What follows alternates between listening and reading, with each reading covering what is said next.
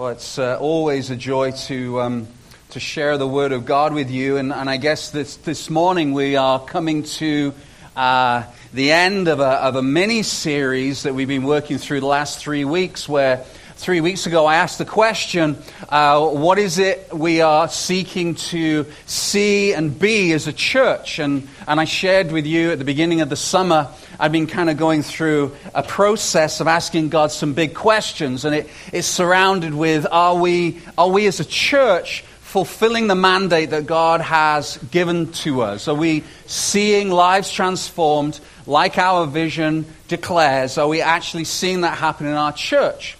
And, uh, and I shared a few weeks ago about how the temple uh, in the Old Testament was a place where the people would gather and they would expect the glory of God to fill the temple, and there'd be transformation, there would be change, there'd be forgiveness, there'd be repentance, and, and then you move through into the New Testament, and the Bible's very clear that God's intention for church is, is often very different from what we see our intention for churches. And, the, and I shared a couple of weeks ago about how we have, we have prioritized our preferences over what God's priorities are for church. And so we asked the question well, what are God's priorities. Um, because if we camp out in our preferences, what we do is we start seeing church through a lens that is actually extremely unhealthy.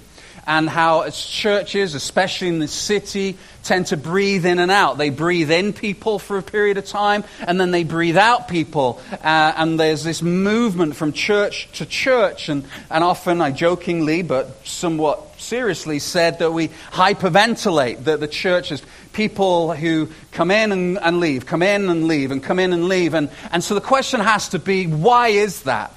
And so, if we highlight our preferences, then what we do is we come to church and we rate it. We, we start thinking, okay, well, uh, the, the preach was, I'll give the preach a solid uh, three out of five. And then, well, the children's wasn't exactly how I'd want. And the worship and, and the, the seats actually aren't as comfortable as could be. And where's, where's my delivered Starbucks and my pedicure? You know, and we start, we start rating church and we go, well, I think I might be able to find what I want down the road. And so we go down the road to that church.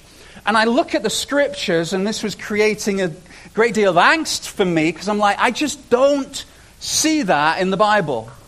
I don't see that anywhere in the Bible. So I asked Lord the question, well, what is your priority? If all we had was your scriptures, no experience, no, uh, no um, um, kind of uh, anything we can look back on or no baggage, nothing at all. We just looked at your Bible and what the Bible says about church, what, what would those priorities be?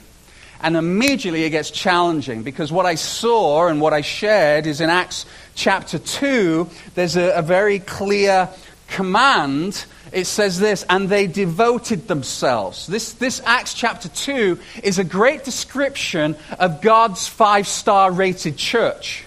This is, this is where God would say, This is my priority. This is my preference. This may not be your preference, but uh, God doesn't seem to get too concerned about what our preferences are. Uh, he, he says, This is what church should look like. And so we looked at this passage, and the very first few words are very, very significant. They devoted themselves. They devoted themselves. There was a devotion to love what Jesus loves.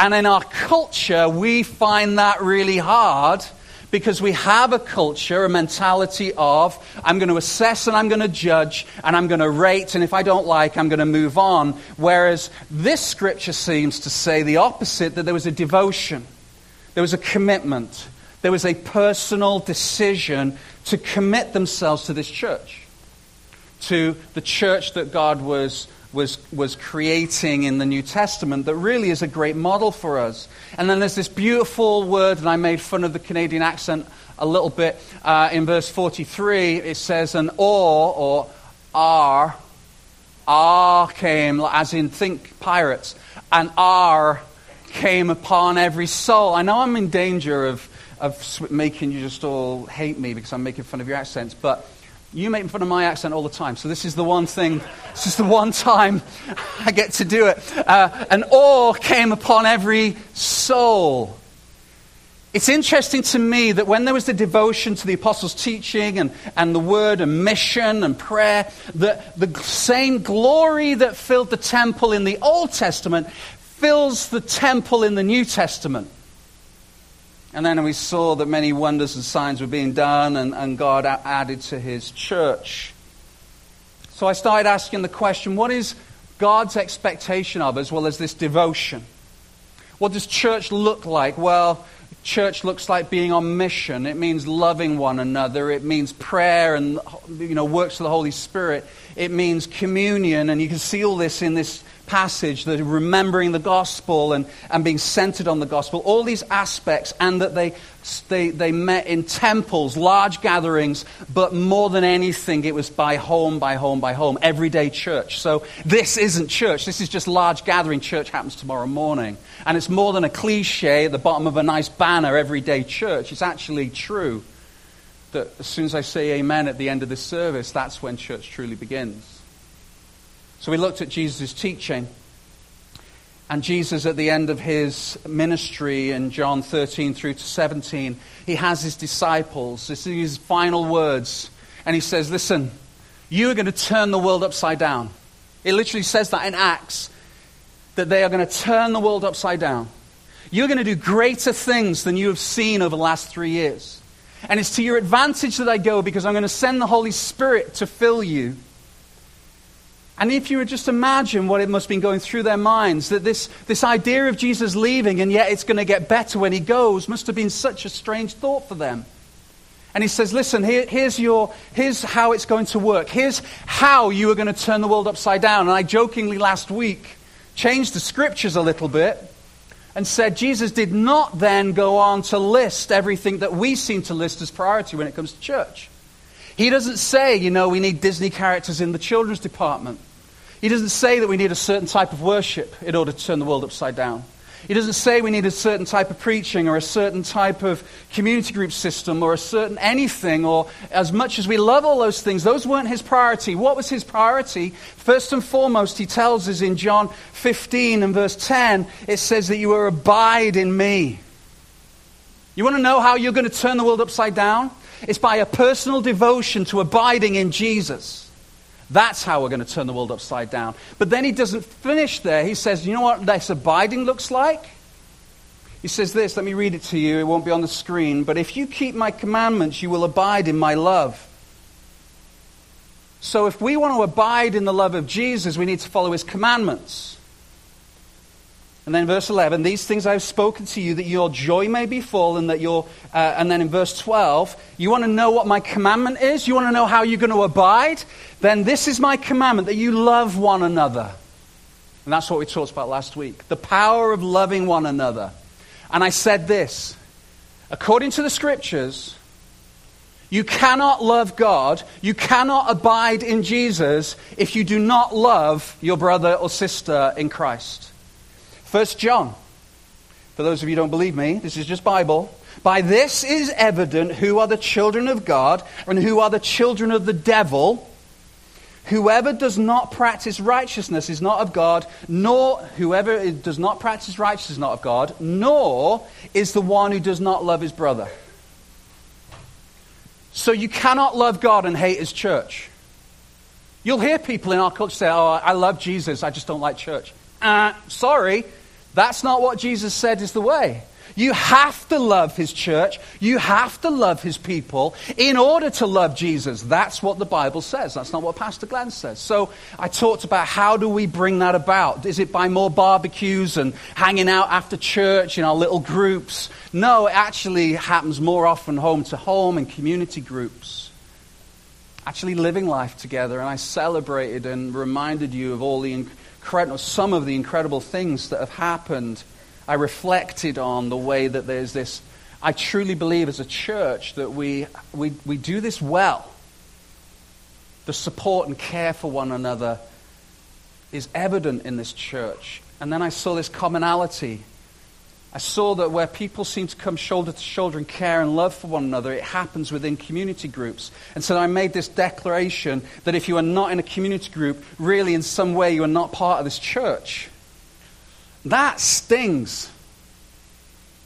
But what I'm saying is, it's very difficult just to have communion with one another, loving one another just on a Sunday morning whenever we decide to come to church. And so if we're rating church and saying, well, I don't like this, this, and this, I'm going to move on, you are never going to connect into the true commandment of Jesus. You are never going to truly abide in God. You may not like that, but I'm just telling you what the Bible says. I'm just saying you if you don't connect in, you don't walk away from family. You might not like them all the time. You know, there might be times you go, man, they are driving me crazy. But you love them. You're committed to them. You stick with them. That's family. That's the church of God. We don't rate, we look at God's priorities, and God's priorities is that we love one another. So that's where we've been. Jesus said, Abide and love one another. And then he says something else. And then this resonates all through the New Testament. You see, let me give you some background. In the, in the Old Testament, the presence of God filled the temple. And his transformational power filled a room. And it was a beautiful and incredible thing. People came to it, they marveled. There was nothing natural and normal about it. And then in the New Testament, we're told really clearly that Jesus actually said, I'm going to destroy the temple because they had a better plan. He says, You, you and me, are going to be the temple. We are going to be the temple. And then he says it kind of in, and I haven't got time to go into all these scriptures. You can research this yourself. But Paul teaches us that not only are we individually the temple, but together, all together, we are also the temple. And then there's beautiful scriptures of being body together. So, in one sense, you are the temple of God, but in a truer sense, we are all the temple of God together. So, you remember when I preached a few weeks ago and said, you can't be in isolation and say, I'm fulfilling the command of God because you are not part of a whole.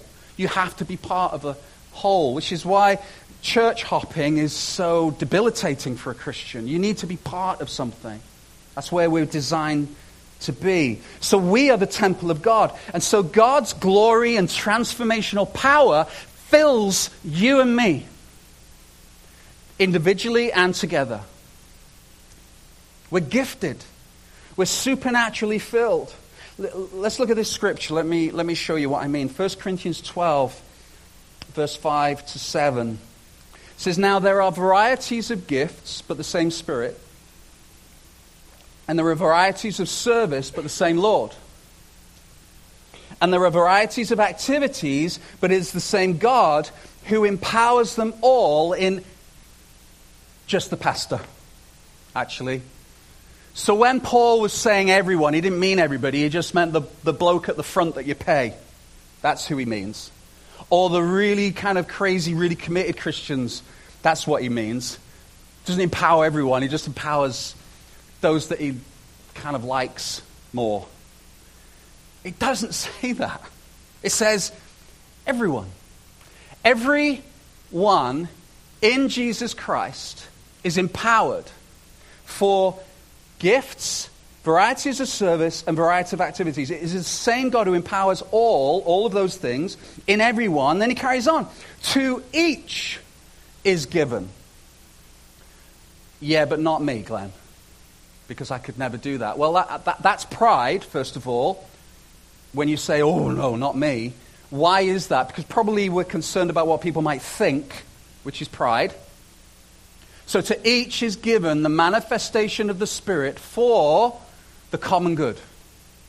So you have been given this incredible gift. You've been empowered, filled, just like the Old Testament was filled with the glory of God. You have been filled and empowered because you abide, you love one another. You have been given a gift, this incredible presence of God placed inside of you to do incredible things inexplicable things, inexplicable church, not things that we can just explain away with, with variety and talent and money, but actual, how on earth is that possible? How is it possible that this person can do that? How is it possible that that happens in that place? And why has God done it to everyone?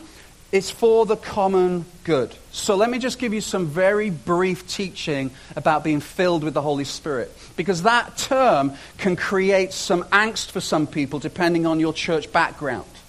Crazy Pentecostals, baptism of the Holy Spirit. And then we've got the Reformed who kind of mm, don't want to talk about the Holy Spirit too much because we don't like anything that's outside of our control. Two extremes. So somewhere in the middle, is where I believe the Bible teaches us. It says very, very clearly that when you become a Christian, you are filled with the Holy Spirit. It says that all the way through. That's what regeneration. You are changed. The Spirit fills you. Paul teaches really clearly on that. But then he also says in Ephesians that we're to continually be filled. So here's a statement that helps us. Every Christian has the Holy Spirit. But the Holy Spirit doesn't have every Christian. Think about it. We all have the Holy Spirit as a Christian, but the Holy Spirit doesn't necessarily consume us all. Doesn't control us all. He says, don't get drunk because that leads to debauchery, that's evil, but be filled with the Holy Spirit. So, in the same way that drunkenness and drink controls and consumes a drunkard, he's saying the Holy Spirit should control and consume a Christian. So, when you become a Christian, you are given gifts. Now, depending on your, um, your interpretation theologically, there's, there's a number of different gifts in the New Testament, as described in Romans and 1 Corinthians. But uh, roughly speaking, there's about 19 or 20 spiritual gifts. And you can read them, they're listed. And you can quite helpfully categorize them into word gifts like teaching and, and preaching and, and, and, and exhortation, and there's word gifts. And then there's mercy gifts, which is about giving and mercy and, and helps, gifts of helps. And then you've got the power gifts or the manifestation gifts. Where those are the gifts like speaking in tongues, interpretation, prophecy, word of knowledge, word of wisdom. They would all be in your manifestation power gifts. And you've got mercy gifts and then you've got word gifts. And I've taught on this before because you are have these gifts. And whenever God wants to use them, they can be used. The point is, my teaching this morning is not on what gift do you have. I'm going to talk about that later. But the point is, is you are gifted for the common good. Every one of you. You are the temple of the Holy Spirit. And so you can work in and of yourself, by yourself, with your spiritual gift, or you can join the temple as a whole, and then it really comes alive. It's not just a talent. One of the definitions, and I think this is true, of whether or not what you have is a Holy Spirit gift is, is did you have it before conversion? Because what happens at conversion is you are given empowerment, you are given these Holy Spirit gifts. Now, what can happen is you can be giving and helpful before you become a Christian, but then it supernaturally gets amped up after you become a Christian. So, as an example of this in Acts chapter 2, because it says that they sold their possessions for anybody who had needs. So, it's like Grant needs something, and I have nothing I'm able to give him, so I go and look for stuff to sell to give him something. That's supernatural. That's not normal. That's countercultural. That doesn't happen. That makes people sit up and go, I've never seen anything like that before. Now, I might have been giving before a Christian, but that supernatural side of giving is there. You may have been a very discerning person before you became a Christian, but after you become a Christian, suddenly you have a depth of discernment spiritually that you can just walk into a room and you just know something weird happened there. Or you can talk to somebody and all you're seeing is a moving mouth because your brain and spirit is going, what you are seeing is not what you're getting right now. I'm hearing you say stuff, but I know there's a whole host of stuff going on in your life right now. So you might have been discerning before, but it gets amped up after. I'd love to jump more deeply into each of the spiritual gifts, but here's what I want you to know more than anything two things. We need you and your shocking gift. We need you. We can't do well without you. Sitting on the fringe saying, hmm, no, is not the way you were designed as a Christian. You are never going to feel the abiding, peaceful, restful presence of God in your life until you tie in and connect and be used in the body for the common good and used in the community for the wider good. We need you and your shocking gift, your gift that God has given you. Because you need to understand if you don't agree with me as a Christian, what you're actually doing is not agreeing with the Word of God. You have a shocking gift, and we need it. And we miss you when you don't use it. A number of years ago, when we were first married, Sarah and I went to visit my grandmother, who um, was, was quite, quite the character. Um, she was quite a formidable lady, uh, pretty scary, and you always felt like you had to sit on the edge of your seat in case you did something wrong. You were just always on tenderhooks, waiting for her to kind of, um, kind of just point something out. You always left feeling uptight, everything clenched. You know, it's that kind of person. And so this was the first time that we'd really gone on an official royal visit with my wife to go and see my grandma. And, so we were sat, and grandma, bless her, even though she was, she just was that kind of nature, she, she did try her best in lots of different ways. So I'm not being critical, but it's important you understand that's her character. Um, and so she offered us um, some, some, some apple pie.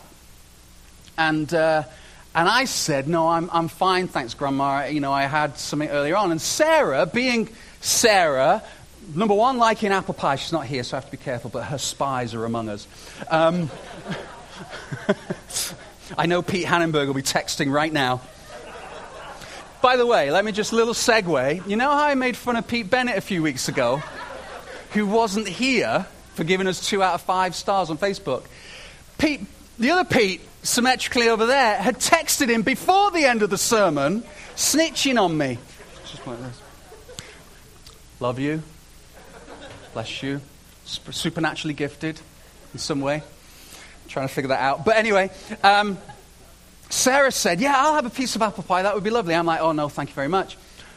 So the apple pie comes. So here's the thing my grandma was famous. Sorry, not apple pie, rhubarb pie. Very important. Rhubarb pie. My grandma was famous for believing that you didn't need sugar. yes. Sarah got her apple pie. I'm fine, thank you, Grandma.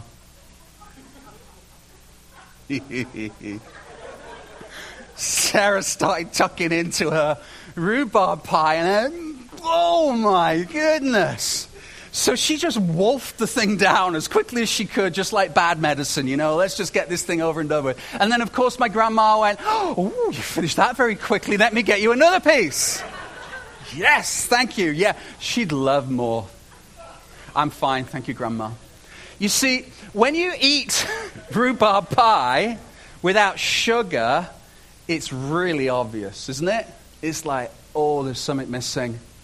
We need that sweetness, we need that extra ingredient.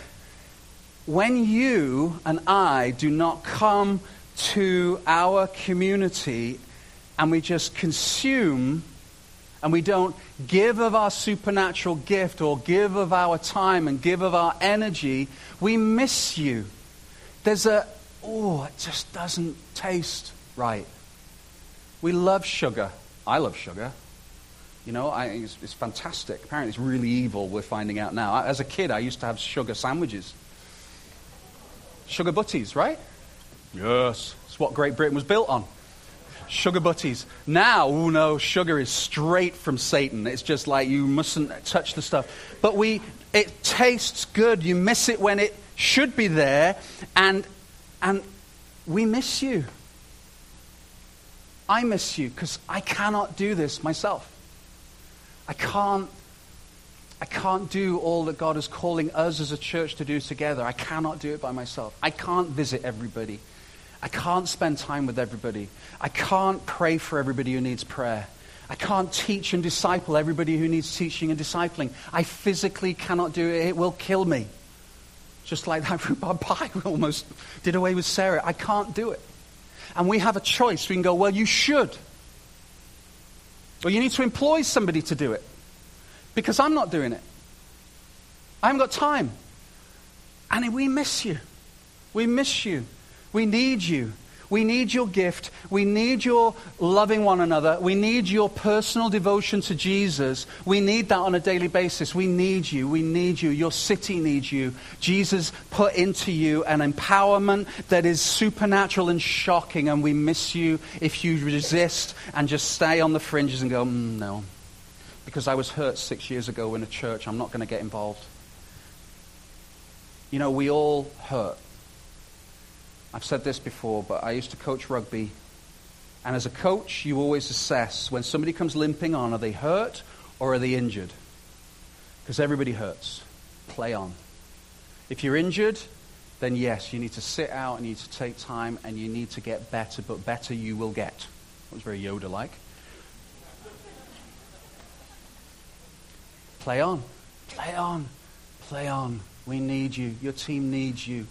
We need to hit things together. And so when we put things on, when we have prayer at the end of October at Willow One, we need you. Come pray. We need you and your gift. You're incredible. If Jesus loved you so much that he chose you for a ministry, how much more can we benefit from that?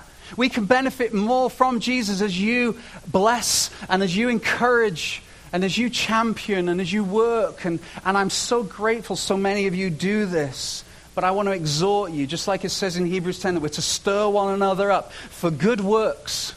I'm stirring us up. Let's do this together. So if you are not partnering, if you're not volunteering, if you're not helping, if you're not coming with your gift and looking for ways that you can exhort and encourage, if you're coming and then assessing and then rating and then leaving, you are not going to fully abide in the love that Jesus has for you and the rest and the peace that he has for you. You are missing out.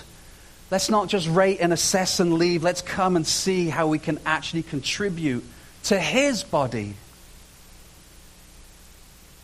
We're places filled with so many different gifts. We're designed to be together, just like Grandma's pie. Ephesians 4, verse 11. I want to just show you a couple of things before we pull this together. This is a very important passage in the New Testament says, and he gave, this is Jesus Paul is talking about, he, Jesus, gave the apostles, the prophets, the evangelists, the shepherds, and the teachers to equip the saints for the work of ministry, for building up the body of Christ, until we all attain the unity of faith and the knowledge of the Son of God, to mature manhood, to the measure of the statute of the fullness of Christ, so that we may no longer be children. Let's just pause, because Paul is fantastic at long sentences. And he, I wasn't even, I'm not even done. I'm only about halfway through his sentence there. Every father, every mother wants their children to grow up and thrive. If my children are still at home in their mid 40s, I've done something wrong. Now, I, mentioned I, I used an extreme age because I didn't want to, I, I needed to be careful. I'm hoping that nobody, anyway, it doesn't matter. But my heart is that they mature and they grow up. Jesus' heart for the church is that we mature and that we grow up. But he says the way that that is going to happen is by the saints being equipped for ministry. You see, the leadership, the evangelists, the shepherds, the teachers, are their, their job. My job is to equip the saints. The community group leader's job is to equip the saints for ministry so that we can mature, grow up, and not be tossed to and fro like children. See, that tells me that the more that you minister, the more that you are put into a place where you can actually use those Holy Spirit gifts that you've been given, you are going to mature. You're going to be stronger.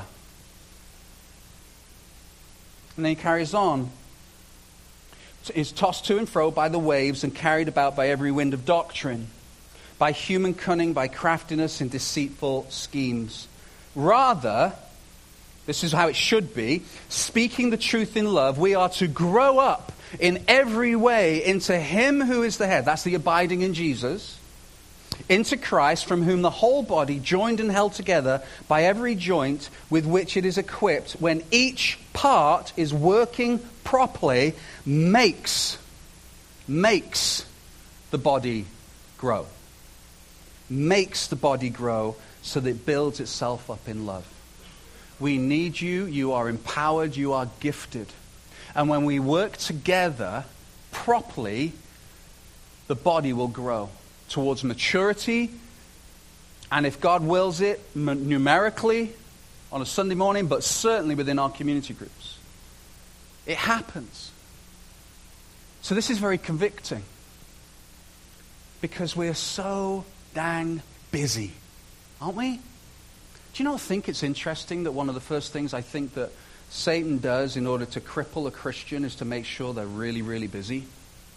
I just don't have the time, Glenn. I'd love to, but I don't have the time. I am not saying anything here that doesn't require an, adjustment in life. We have to adjust our lives. Because if we haven't got time to fulfill the commandment of Jesus, then really there is something wrong.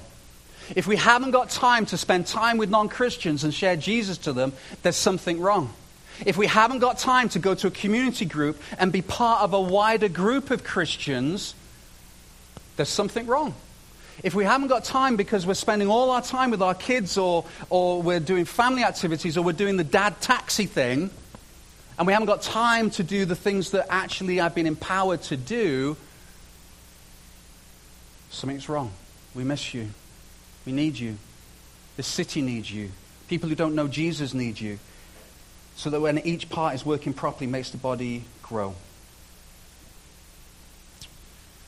You remember, um, sorry, I'm sure you've all had the experience when you wake up in the middle of the night and for some reason you've, you've, you've turned over in such a way where you've kind of been sleeping on your arm. Have you ever had this happen to you? And then suddenly you kind of become aware that you can't actually feel your arm. Have you ever, have you ever thought how heavy your arm actually is? When you turn over and it just goes and you have to pick it up and Am I the only one? Help me out here. Has this happened to you? Thank you. You know, you just feel it. And the first thing I think about is, I'm alive. How heavy is that? It's just pure muscle. I've always read muscle is heavier than fat. And, and then you kind of go, oh, I'm going to get pins and needles in a minute. Right? And then the pin and needles start arriving and your arm thaws out. And then so, but that initial feeling of, what happens if I never get that feeling back? It's just dead weight. He tells us here that the whole body joined and held together by every joint. We, we need what you bring. I think it's fair to say that I'm a fairly good mouth when it comes to the body. I can't drag you guys with me. I, I need the eyes and the ears and the hands and the feet and the legs and every part of the body. But if the body has just got to the place where it's just being carried, is it a blessing or a burden? That's what I want us to think about. Are we a blessing or are we a burden? Because if we're not careful, then, then, then we can become a burden to the body by just being dragged along by the few. Now, I am very grateful that the few is actually a pretty large group in this church. And I'm encouraging you with this, not in order to make you feel bad, but to just make you think about what could be possible. What could be possible if we as a church and a community of people, nearly 300 adults would call the South home, if 300 people made a decision that actually I'm going to contribute in any way I can, I'm going to be there, they are not going to miss me. Because a true sign of you being called to a church is if when you leave, you are actually missed. Rather than two or three months later, somebody goes, Oh, I haven't seen so and so. That's a good sign as to whether or not you were truly part of us. Because there's some of you, if you left, I'm going to be camping out in your front lawn to make sure you don't go too far. Please don't leave. We need you. Blessing or burden? Because as I read the scripture, I see it really clearly. Paul's saying that we should be working properly together. We are designed to be a blessing, not a burden. So, where does this happen? Does it happen on a Sunday? There's only a certain number of things that we can do. I've had people say to me, Well, I, am going to go to a different church. Why is that? Well, because you won't let me lead worship. We've been here five minutes. I don't even know whether you can sing. And you're leaving because I, I'm not letting you lead worship. There are frontline ministry roles that, understandably, we need to take our time to fill. But I tell you what, there is a myriad of things that you can get involved in. We've got this beautiful ministry that, uh, that Hannah and Chad are, are, are, really involved in the ministry of presence or the dinner for six, where you can actually go and visit and care for people. If you've got a gift of helps or giving or mercy, go and talk to Hannah. Go and talk to Chad. They would love, and I know Brittany and Stephanie are involved in that as well, they would love to say, hey, you know, here are some people that you can just go and love and bless and visit. That's such a great place. There are practical things to do. But let me tell you, though, where it really, really gets energized is not in the Sunday morning gathering as much as we do need help. And by the way, we really need help with our kids. I'm always reluctant to share this because I don't want to give new families the impression that we are so desperate that your kids are just running around bumping into stuff and hurting themselves because we're undermanned and under uh, uh, in there. That's not true. But let me tell you what does happen in our children's department. The same people. It's the same people every week, pretty much every month. It's a small group of people. And it saddens me when my wife has to run around shoulder tapping people, pleading, please help, so that we can give Nicole a Sunday morning off. If you have children, then we love that you can come and hand them over. I get that. Oh, relax. At least for an hour or so. Go, go and go. Just leave me alone. I love that. That's great. And, you, and, you, and that's a good thing as a church. But it would also be a good thing to go to Nicole and say, hey, can I sign up? Can you, can you put me in there? How can I help? Greeters, coffee bar, welcome desk, communion. There are so many different ways in a large gathering. It's important. However, your spiritual gift really, really gets empowered in community groups. That's where it really comes alive. Because now you can use your gift in such a way where it directly affects the community, where you can use your gift of helps or word or teaching or power gift to actually go and be in the neighborhood. And it's a safe place. Because if you come up and say, hey, Glenn, I feel like I've got a word for the church, I'd celebrate that, but we would talk because that's a big deal to tell everybody a word. But if you're in your small group, that's a safe place. That's a safe place to share with your community group leader. I feel like God may have given me a word. And so, community group leaders, we need to, we need to make sure we give, we give room for people's gifts to be developed. Community groups are really important. They are the lifeblood of this church, they are the pastoral care system of this church. They are the outreach system of this church. We are not a program driven church. We are a community group driven church. If you want to be if you want to use your gift, if you want to outreach, if you want to be involved in missions, if you want to be involved in pastoral care, if you want to pray more, it's community group, community group, community group. That's where I'm encouraging you if you are not in one. If you don't have a community group, find one. As they said in Toy Story. If you've not got a moving buddy, get one. Because you have to, have to, it's my brain just, Lord help me. You have to be connected in. We need you. God is ready to grow this church. I feel it, and I'm excited by the way for the last six weeks, I've had so many people come to me going, Yes, this is, this is what God's been saying to me as well. And there's so many of you that feel that way. So join the party. Join in. Join the group. Join the church in such a way where you are a blessing. So God's priority seems to be for us to devote ourselves to abide in Jesus to love one another, and to use our gifts. And He will cause the growth of this place. People will come to know Jesus, and awe, awe will fill this building, your homes, your church, your everyday church. It'll just filled, and every day it says people were added to their number. That's my prayer. That's my prayer. And so I'm really, really looking for um, I'm sorry, I should say, I'm really looking forward to seeing how God uses you as you step in in lots of different ways. Now, we're going to have communion. And I was thinking about communion and the essence of what this is about. And this is a celebration, ultimately, of everything that I've been saying. Because what I'm describing is family. And you, we don't walk away from family, we're, we're committed to family. But it might be that you look at the family and you just feel distant from it, you're not part of it. I've been very burdened the last two days um, because of some scriptures that I've been reading in my own personal time. And some really scary verses, if I'm honest, that talk about people who think they're Christians but aren't Christians. And, um, you know, that whole I never knew you, but Lord, Lord, I, I did this, I did that, I never knew you. And one of the things that the scripture seems to talk about very regularly is that you will know your faith and salvation is sure because your desire to be diligent and your desire to seek after him and your desire for him will be evident. That you can't have a disinterested shrug towards the things of Christianity and church and God and be a Christian. It's just not possible.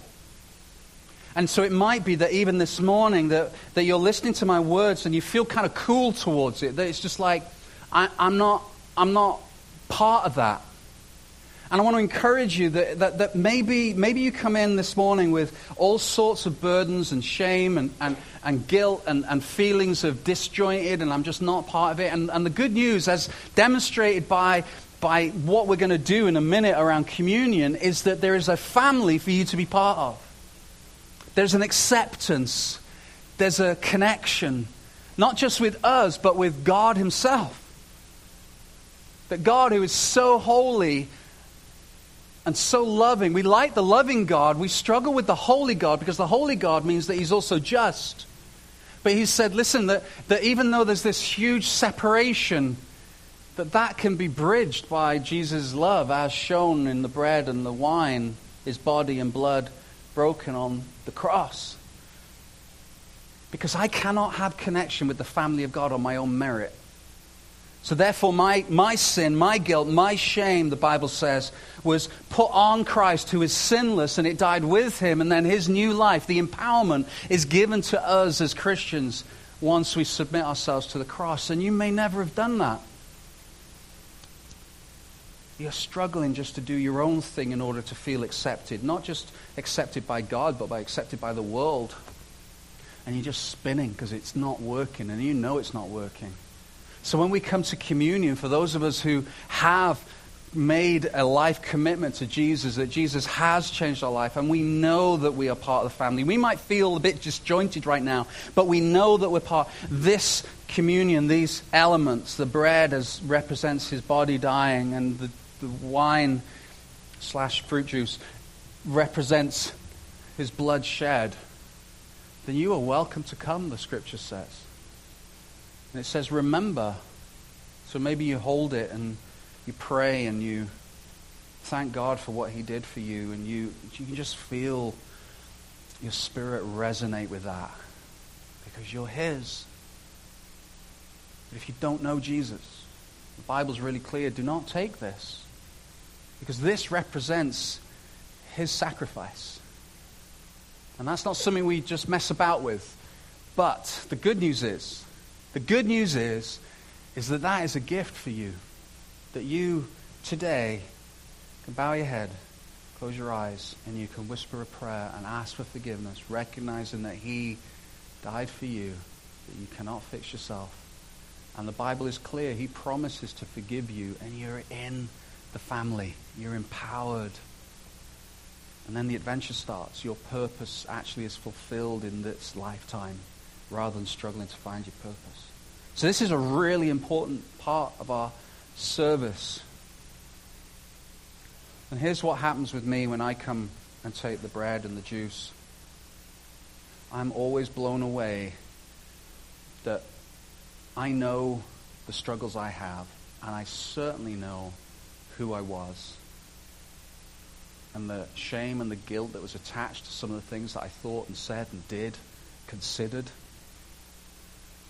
that I, I, I'm so thankful that all those are forgiven through faith in Jesus Christ.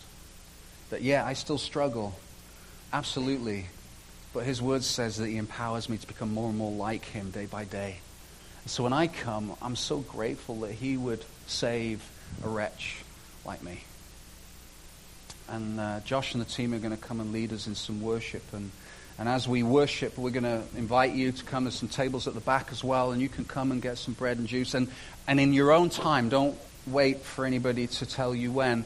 In your own time, you can take that bread and the juice. But I encourage you, if you don't know Jesus, now is the time to pray Father, forgive me.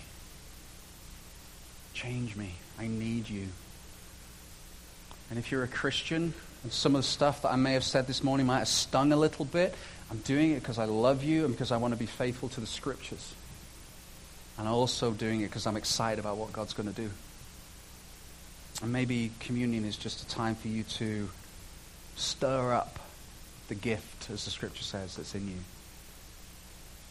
Let's pray.